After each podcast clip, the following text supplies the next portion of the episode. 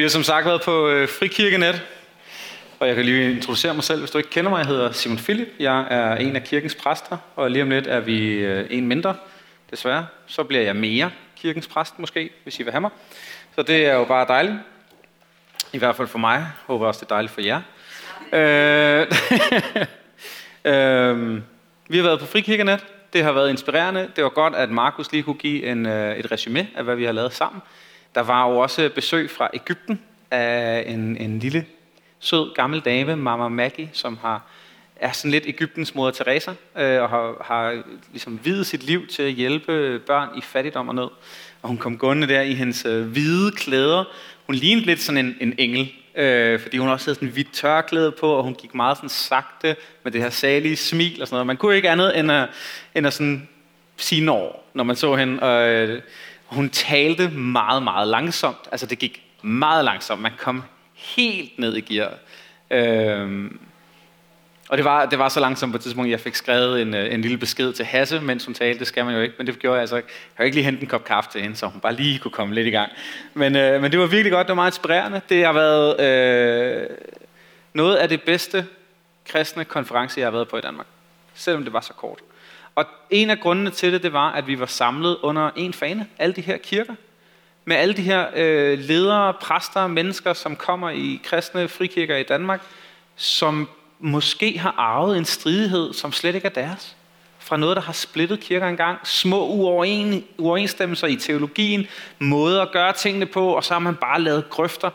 Øh, og jeg tror, Gud han arbejder på at samle, ikke at sprede. Og han vil gerne samle sit folk, og det har virkelig været øh, inspirerende at være med til at se. Så en ting er, at der både er øh, altså, den her, det her fokus på at nå ud i samfundet, nå vores politikere, nå folk, der sidder i vigtige stillinger, men også at vi kan mødes med hinanden og, øh, og slå ring om det, vi tror på.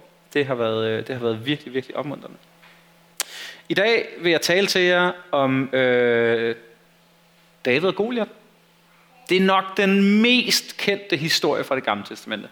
Jeg tror, de fleste har hørt den historie genfortalt på en eller anden måde. Det tror jeg også, I har. Hvis den er helt ny for jer, så, øh, så, er, I, øh, så er I in for a ride. Det bliver virkelig godt, for det er faktisk en rigtig, rigtig god fortælling.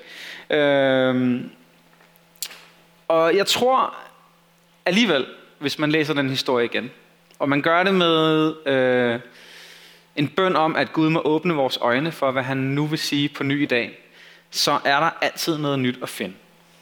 Og øh, jeg tror, Helligånden åbenbarer noget for os, hver gang vi læser Bibelen. Det kan godt være, at vi ikke altid mærker det. Jeg kan ikke huske, hvad jeg spiste sidste uge. Men jeg ved, at det gav mig næring.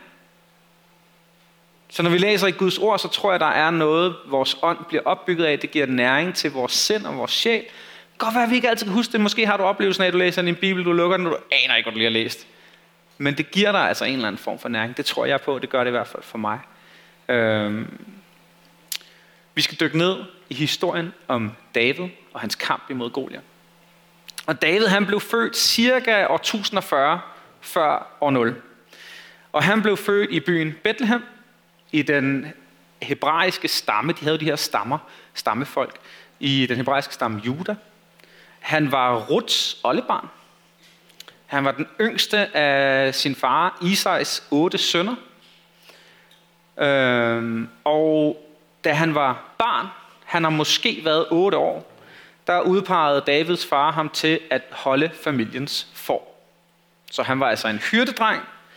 Og i løbet af, af den her hyrdetid, der øh, udviklede en David en stor, stor dygtighed og stort talent inden for musik, harpespil, øh, og han udviklede også et stort talent for kamp. Han øh, skulle jo beskytte den her forflok. Og de havde ikke så meget hegn, tror jeg, fordi der kom løver og bjørne, og muligt prøvede på at tage de her får. Øh, og Davids hyrdetid, den bliver afbrudt, da der kommer en øh, profet, Israels profet Samuel, en, øh, en ilter herre, Øhm, han er en profet, han er også en dommer, han kan, kan kaste på Guds vegne dom over Israels folk. Og han dukker op i Bethlehem, hvor David er, og øh, for at finde ud af, hvem det er, Gud har kaldet ham til at salve til Israels nye konge. Og øh, det er David. Han ser først alle de andre sønner, men Gud siger, at det er ikke nogen af dem. De kan godt være, at de er større, de er stærkere, de er krigere, de er nogle store mænd. Det ender med at være David, der bliver salvet. Og øh, vi skal læse sammen fra 1. Samuels bog i kapitel 17. Og vi tager faktisk det hele, så jeg læser op for jer i dag. Og jeg håber, at I vil være med på lidt historielæsning. I kan følge med, hvis I har jeres bibel med på bogform eller på jeres elektroniske devices. Men ellers så læser jeg for jer. Filistrene mønstrede i midlertid deres hær og forberedte sig på at gå til angreb. De slog lejre mellem Soko i Juda og Aseka i Efes Damim. Fuldstændig lige meget med de der områdenavne. De betyder helt vildt meget på hebraisk, men øh, jeg kan ikke huske det. Øh, Saul og israelitterne, Saul det er den nuværende konge i Israel, samledes i dalen, hvor de slog lejre og gjorde klar til slaget mod filistrene. Med dalen imellem sig stod filistrene og israelitterne nu ansigt til ansigt på hver sin bjergskråning. Der trådte Goliat, en soldat fra Gat, ud fra filistrenes her og gik frem mod israelitterne. Han var en ordentlig kæmpe, næsten 3 meter høj. Han bar en bronzehjelm, et brystpanser af bronze, der vejede næsten 100 kilo, og benskinner af bronze på hans ryg hang et bronzespyd af adskillige tommer tykt og med en spydspids, der vejede over 10 kilo. Foran ham gik hans våbendrager med et stort skjold. Goliath stillede sig op og råbte over til israelitterne, behøver I en hel hær til at afgøre den her sag? Lad os i stedet afgøre det i en tvikamp. Jeg stiller op for filistrene, og I kan vælge en af jeres mænd til at stille op for jer. Hvis jeres mand vinder over mig, underkaster vi os jer, men hvis jeg vinder, må I underkaste jer os. Dette er en udfordring. Jeg udfordrer israelitterne til at sende en mand imod mig. Saul og de israelitiske soldater blev skrækslagende og modløse over Goliaths ord. Denne episode gentog sig i 40 dage. Hver eneste morgen og aften trådte kæmpen frem og udfordrede israelitterne. David, der var søn af den aldrende Isai af Judas stamme og som boede i Bethlehem, havde syv ældre brødre. De tre ældste, Eliab, Abinadab, Shammah, havde allerede meldt sig som frivillige i Sauls her. David, den yngste af brødrene, tjente i Sauls stab og gik af og til til Bethlehem, hvor han hjalp sin far med at vogte forne. Og en dag sagde Isai til David, tag denne pose ristet korn og disse ti brød med til dine brødre, der gør tjeneste i Sauls her. Tag også disse ti stykker ost med dig og giv dem til deres kaptajn. Se, hvordan dine brødre har det, og sørg for at bringe et brev med tilbage fra dem. Du ved, de er at finde i Sauls her i dalen. Og David overlod forne til en anden hyrde, og tidligt næste morgen drog han afsted med gaverne. Han ankom til udkanten af lejren, netop som den israelitiske hær skulle til at stille op til kamp og udstøde krigsråbet. Israelitterne og filistrene stod ansigt til ansigt på hver sin side af dalen. David overlod tingene til manden, der havde opsyn med forsyningerne, og skyndte sig ud i slagrækkerne for at finde sine brødre. Mens han talte med dem, fik han øje på kæmpen Goliat, der stillede sig op foran filisterherren og slyngede sine trusler ud mod israelitterne. Så snart israelitterne så ham, blev de skrækslagende og ved tilbage. Se, sagde soldaterne til hinanden, han kommer for at håne Israels hær. Kongen har udlået en belønning til den, der slår kæmpen ihjel, nemlig hans egen datter. Til med vil hans slægt blive fritaget fra skat. David henvendte sig nu til nogle af de omkringstående og spurgte dem, hvad får den mand, der slår filisterne ihjel og gør en ende på hans forhåndelser? Hvad får han? Hvem er egentlig denne hedenske filister, der får lov til at stå og håne den levende Guds her? Så fortalte man ham om den udlovede dusør. Men da Davids ældste bror Eliab hørte Davids ordveksling med mændene, blev han vred. Hvad bestiller du her? skældte han. Du skulle hellere bekymre dig om forne i ørkenen. Jeg kender udmærket grunden til, at du er kommet. Du er kommet for at se krig. Hvad har jeg nu gjort? forsvarede David sig. Det er jo ikke for noget forkert i at spørge. Så gik han hen til nogle andre mænd og stillede samme spørgsmål. De gav ham samme svar. Da det langt om længe gik op for mændene, hvad David havde i sinde, fortalte man det videre til kong Saul, og Saul sendte bud efter David. Du må ikke lade dig slå ud af denne overmodige filister, sagde David til Saul. Jeg skal nok gøre det af med ham. Prøv ikke at være morsom, svarede Saul. Hvordan kan en grønskolding som dig kæmpe mod en mand af den kaliber? Du er jo kun en stor dreng. Den mand har været kriger fra sin ungdom af. Men David svarede, når jeg vogter min fars får, sker det, at der kommer en løve eller en bjørn og snupper et lam fra jorden. Men jeg går løs af det vilde dyr med en kølle og river lammet ud af dyrets mund. Og hvis dyret angriber mig, griber jeg det i manken og slår det ihjel. Jeg har slået både løver og bjørne ihjel på den måde, og jeg vil med glæde gøre det samme ved denne hedenske filister, for han har udfordret den levende Guds herre. Den herre, som frelste mig fra løvers og bjørnes klør, vil også hjælpe mig imod den filister. Til sidst gik Saul ind på Davids forslag. Godt, sagde han. Så kæmp dig imod ham. Må Herren være med dig. Saul gav nu David sin egen brynje, satte bronzehjelmen på hans hoved, satte brystskjoldet på plads. Og da David havde spændt sværet fast om sit liv, gik han et par skridt frem og, og tilbage for at vende sig til udrustningen. Han havde nemlig aldrig båret den slags før. Jeg kan dårligt bevæge mig i den mundering, udbrød han og tog det hele af igen. I stedet udvalgte han så fem glatte sten ved bækken. Dem lagde han i sin hyrdetaske, som han hængte over skulderen, og med sin hyrdestav og sin slynge som den eneste udrustning, begav han sig afsted for at kæmpe imod Goliat.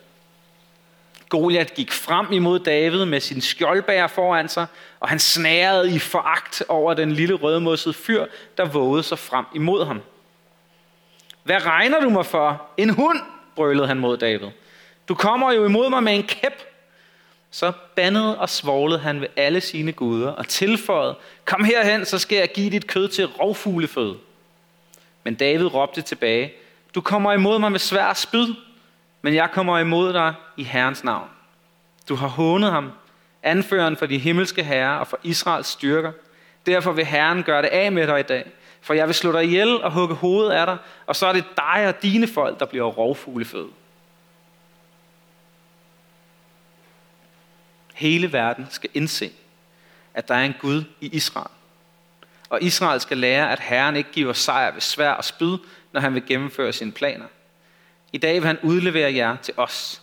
Og da Goliat nærmede sig, løb David ham i møde, og han stak hånden i sin hyrdetaske, fiskede en sten op, som han slyngede mod filisterens pande. Stenen borede sig ind i Goliaths pande, brask, så han faldt næsegrus til jorden. Sådan besejrede David filisterkæmpen med en sten for sin slynge. Vi slutter der. Det var et langt stykke. Jeg håber, I kunne følge med, men lidt historielæsning er også meget godt. Bare I ikke falder i søvn. Jeg vil gerne bekende noget. Jeg vil gerne, øh, jeg vil gerne dele noget med jer, og jeg håber, I kan gribe det, fordi jeg tror faktisk ikke, jeg er den eneste, der går med de her tanker. Jeg kan nemlig godt nogle gange lade fantasien få frit løb. Og jeg kan godt nogle gange i min fantasi sådan begynde at tænke lidt, hvis der nu skete et eller andet vildt forfærdeligt, et eller andet kritisk, og jeg kunne få lov til at være helten, så ville jeg være helten, og jeg ville klare det, og alle ville kunne se på mig, at Simon klarede det. Og så ville jeg jo selvfølgelig bruge det til at sige, at det var fordi, jeg havde Gud med mig, at jeg kunne klare det her. Og nogle gange, så kan det udmyndte sig i alle mulige scenarier. Det kan udmyndte sig i, hvad hvis der sker et terrorangreb på hovedbanegården? så vil jeg tage den første terrorist og slå ham, og så tage hans våben, og så vil jeg nedlægge alle de andre og redde alle børnene, og komme ud som sådan en såret held, og hele Danmark vil juble, og jeg vil få en hædersanmærkning fra dronningen, og det vil være øh, guld og glade dage, når de interviewer mig, så vil jeg sige, det var Jesus, der gjorde det, fordi jeg er kristen, og øh, så har vi vundet, og øh, jeg får helt vildt meget hæder af jer. Og et eller andet sted, hvis I kan genkende det her, ikke? Hvis I nu kan genkende det der med, at dagdrømmeriet godt nogle gange til over, der er noget inde i mig, der gerne vil være en held, der er noget inde i mig, der gerne vil gøre en forskel. Jeg bilder mig selv ind, at jeg har modet til at nedlægge 18 terrorister på hovedbanegården. Så kommer det bare lidt til kort, når Helligånden begynder at tale. Jamen øh, Simon, øh, det er jo altså meget godt, og jeg vil nok også være med dig, hvis det skete, men du tør jo ikke engang fortælle din nabo om det, du tror på. hvordan skal du så kunne skyde 18 terrorister på hovedbanegården? Du er faktisk lidt af en kryster. Jeg elsker dig alligevel. Men hvor er det der mod henne, du sidder og snakker om? Og i al sin visdom, så bliver man jo overbevist om, okay. Men hvad nu, hvis der skete noget andet? Hvad nu, hvis det så var, at øh, man kunne redde nogen ud af en brændende bygning? Jamen Simon, du går i panik, når pastagryden koger over hvordan skal du kunne redde nogen ud af en brændende bygning? Og sådan er der jo så meget. Måske genkender I det, måske ved I det, måske har I selv samme følelse, at åh, jeg vil ønske, at jeg fik en mulighed for at være en held. Sådan tænker jeg i hvert fald. Og jeg tænker det nok også tieren, jeg burde. Og det kommer jo nok et eller andet sted ud fra, at jeg vil gerne have anerkendelse. Jeg vil gerne elskes. Og den nemmeste måde, mine tanker nogle gange bilder mig ind, at blive elsket, det er ved at gøre noget, andre kan beundre. Hvad nu, hvis jeg kunne gøre det her, som de andre kunne beundre? Så kunne jeg få noget kærlighed. Så kunne jeg få noget anerkendelse. Så kunne jeg føle mig glad. Og så bliver alting meget lettere.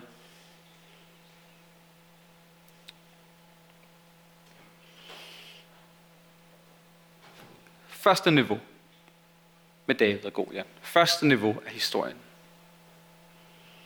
Det må have været et skræmmende syn. Nu står der i min oversættelse, at han var cirka 3 meter høj. Det er nok nærmere 5 meter. Han har fået hele Israels hær til at skælve af frygt. Og det er nok ikke særlig sandsynligt, at du og jeg kommer til at møde en kæmpe i den størrelse. Og nok slet ikke med et bronzerustning og en spydspids på 10 kilo. Det er nok ikke sandsynligt. Men du og jeg, hver eneste af os, vi møder kæmper af en eller anden art i vores liv. Det vil sige, at vi står alle sammen over for nogle forhindringer, dilemmaer, udfordringer i livet, som er lige så troende og farlige, som Goliat var for Israel.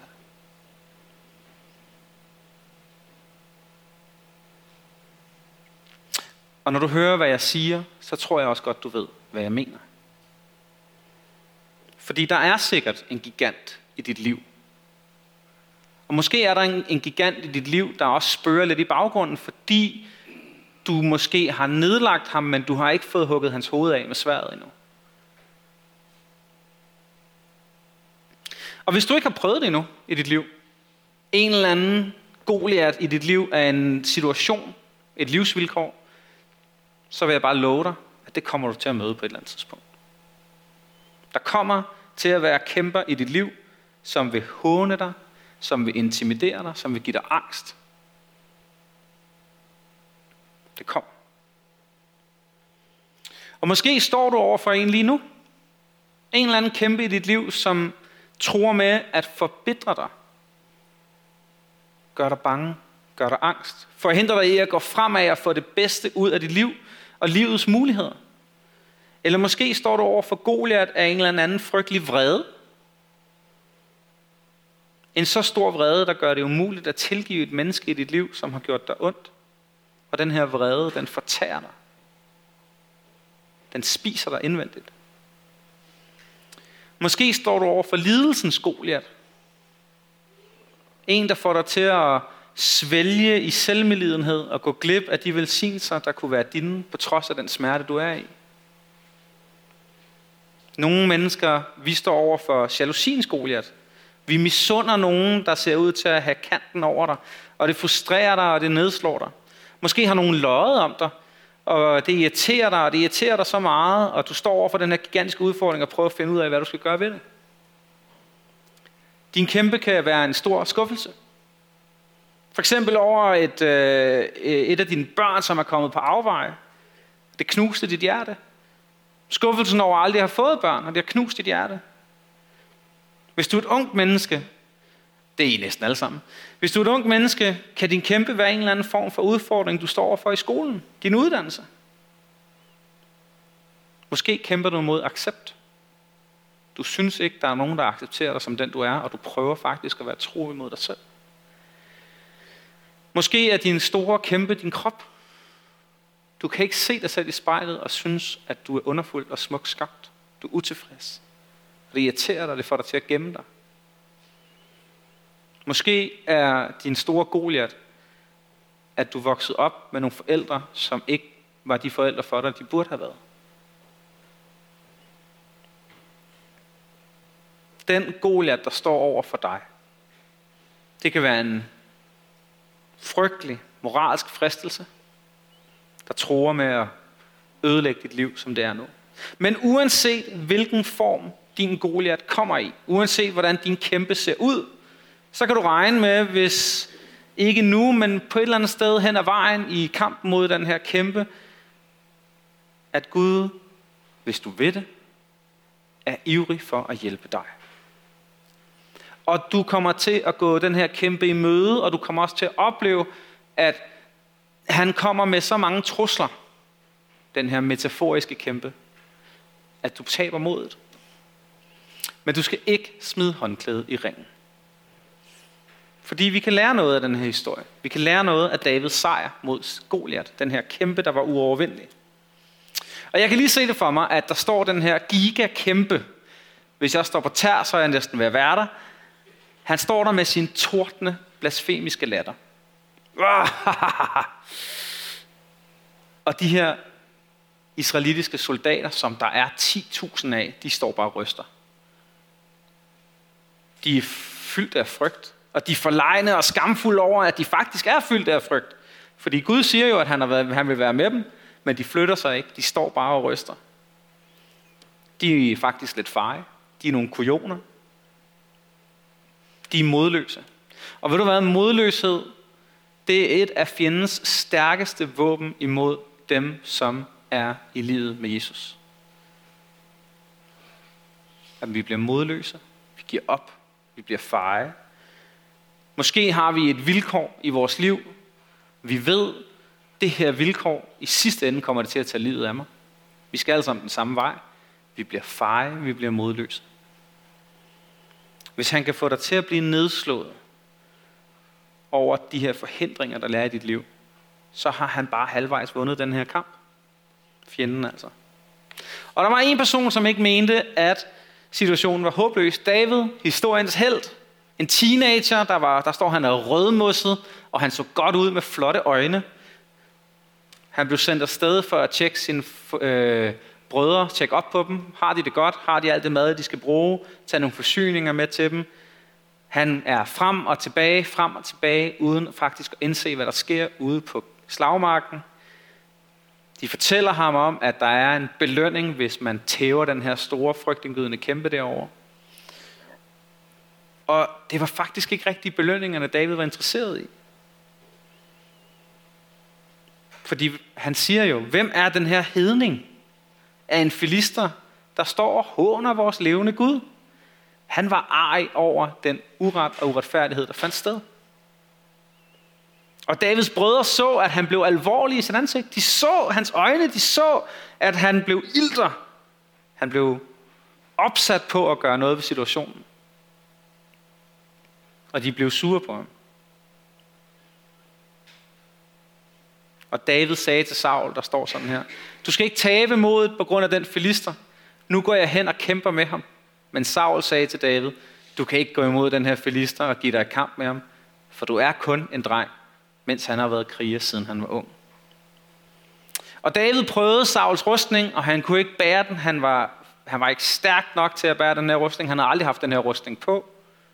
Og han finder nogle sten, kommer den i sin pose, han har sin slynge, og han nedlægger Goliat, og han vinder. Og efterfølgende, når David har slået Goliat ihjel, så vinder Israels hær. De bryder ud i jubel. De følger alle sammen efter ham. De springer ud af deres små huller, deres små skjul. Og øh, det giver mod til alle soldaterne. De jubler, de løber imod de andre. De har vundet kampen. De vandt over kæmpe ingen kunne slå. Det var første niveau af historien. Andet niveau.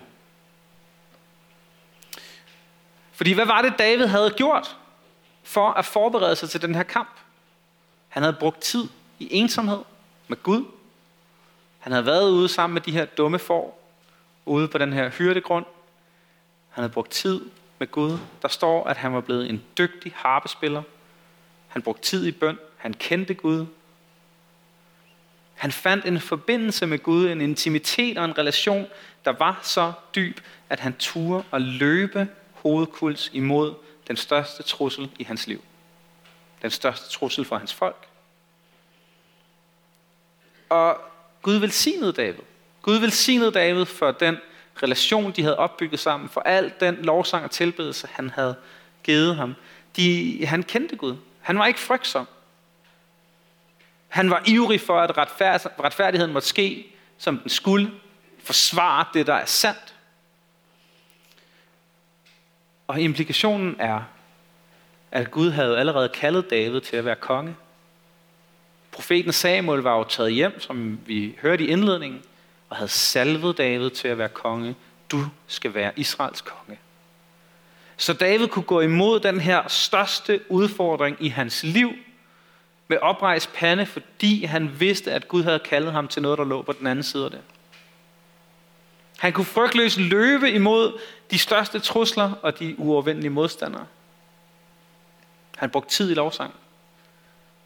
Han kendte Gud. Der skete noget, når han slog den der harpe an, ligesom der skete i dag, da vi tilbad sammen. Der var noget, der ændrede sig ind i rummet. Helligånden kom helt tæt på.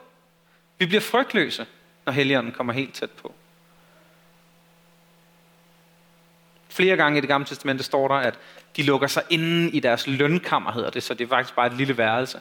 De beder alene til Gud. Jesus trak sig væk for at bede alene. Eller jeg går lige herhen og beder, siger han til sine disciple, og så slår over det, når han kommer tilbage.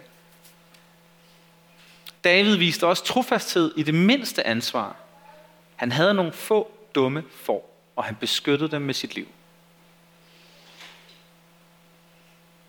Han var allerede kaldet.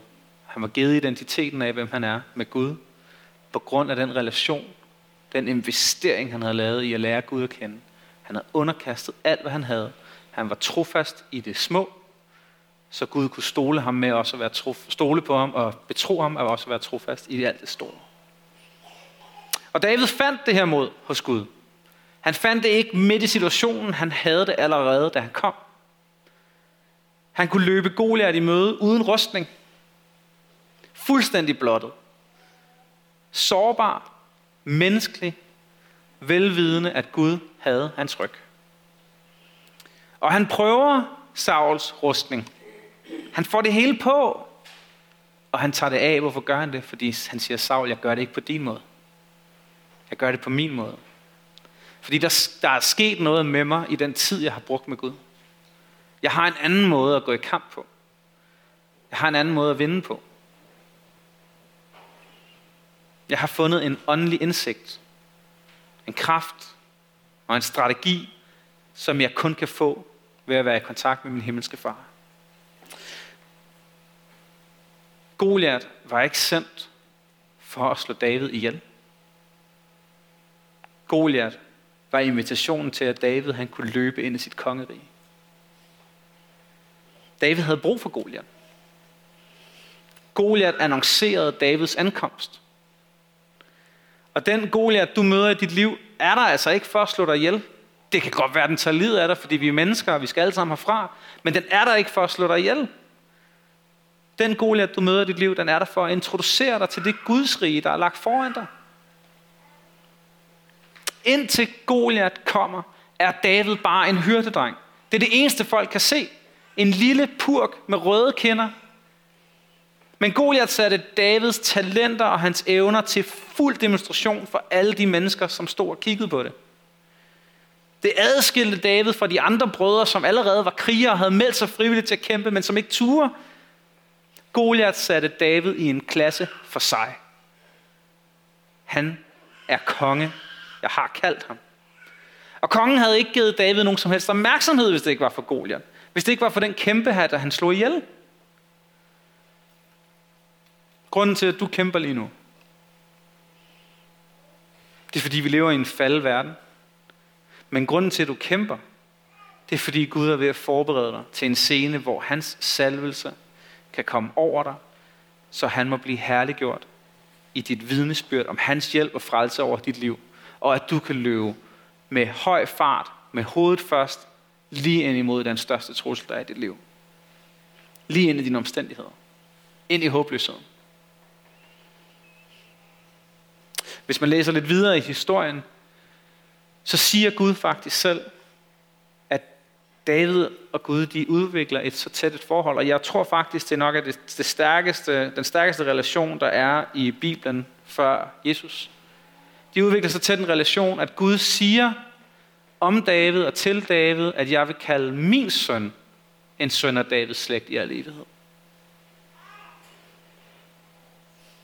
Det er inspirerende. Det er inspirerende. Niveau 3. Sidste niveau. Trækker vi det lidt op. 3, 3, 3, 3. Nå, øh, det sidste niveau. Hvor blev David født? Er der nogen der er med? Hvem har den? Bethlehem. Hvad blev han kaldet til? Vogte for. Han vogtede forne. Hvad blev han salvet til? Et barn er født i. Kan I se, hvor jeg vil hen med det? Historien om David og Goliat, det er den profetiske fortælling om den konge, som kommer og skal sætte Israel fri for det, de ikke selv kan kæmpe over.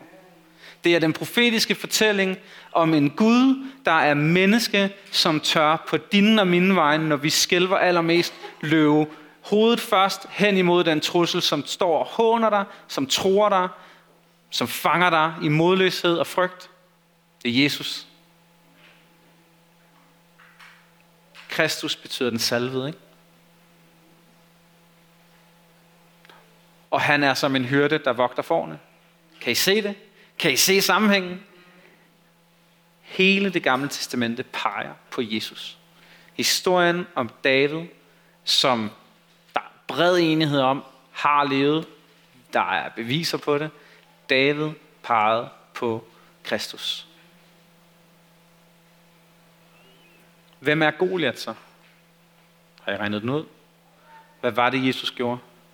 Han døde på et kors. Hvad tog han på sig? Han tog alle vores sønder.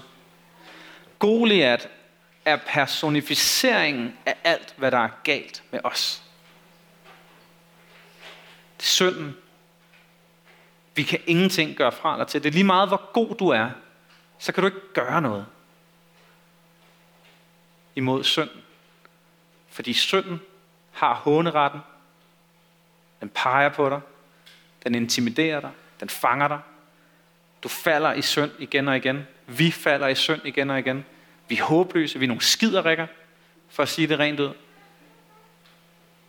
Vi skælver, når vi prøver på i egen kraft at komme ud af det, som vi er fanget i. Alt lige fra dårlige tanker til den værste afhængighed. Vi kan ikke. Men der er en, der er salvet til konge, som er løbet med hovedet først imod Goliat. Som har slået ham ned. Hvorfor? Hvad var det, synden gjorde? Den introducerede en frelser.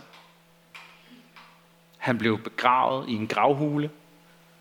Han lå der i tre dage. Han genopstod. Og nu har Kristus håneretten.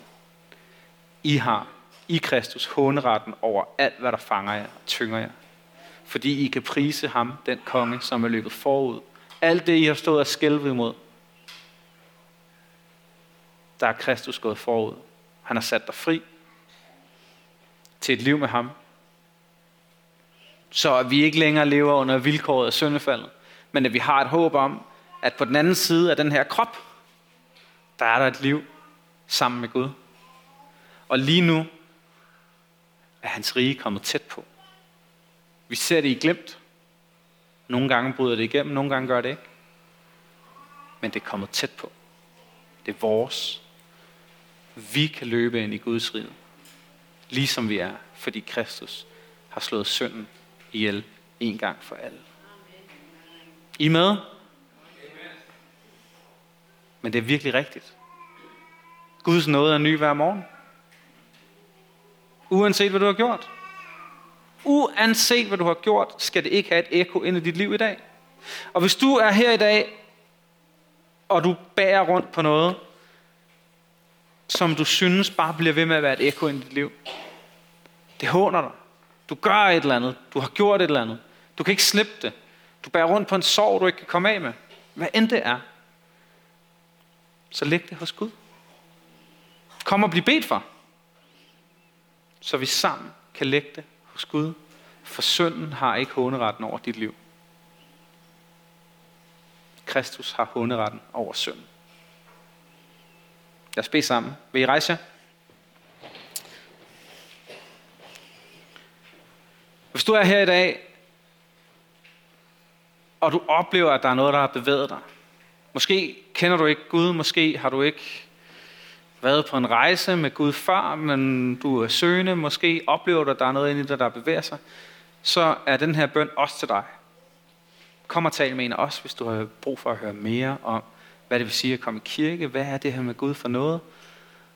Jeg har den her Goliat. Vil du ikke hjælpe mig? Jeg os sammen. Tak, himmelske far, at du løb først ind imod synden. Du løber først ind imod de omstændigheder, vi ikke kan overkomme. Tak, at der er kraft og velsignelse, værktøj, kamp og finde hos dig først. Der er styrke til at overvinde enhver situation, vi står i. Og vi beder om lige nu, Helligånd, at du vil møde hver enkelt menneske her med dit nærvær. Sådan at vi kan få lov til at mærke, at din nåde er ny hver dag. Vi beder om, at vi må indse, at der er flere niveauer af de historier, som vi kan læse om i Bibelen. Vil du åbne vores øjne til at se mere af, hvem du er, når vi bruger tid sammen med dig i bøn. Når vi dykker ned i dit ord for at give næring til vores sjæl og til vores sind. Så vores hjerte kan fortælle frit om, hvem du er. Så beder jeg om, at det her fællesskab må være et fællesskab, der kan kæmpe imod de store kæmper og være sejrende og tage håneretten over synden, som binder mennesker, holder os fast, men at vi kan sætte mennesker fri i dit navn, Jesus. At vi må være den her by, der er på bjergsiden, som alle kan se, som er et godt sted at være.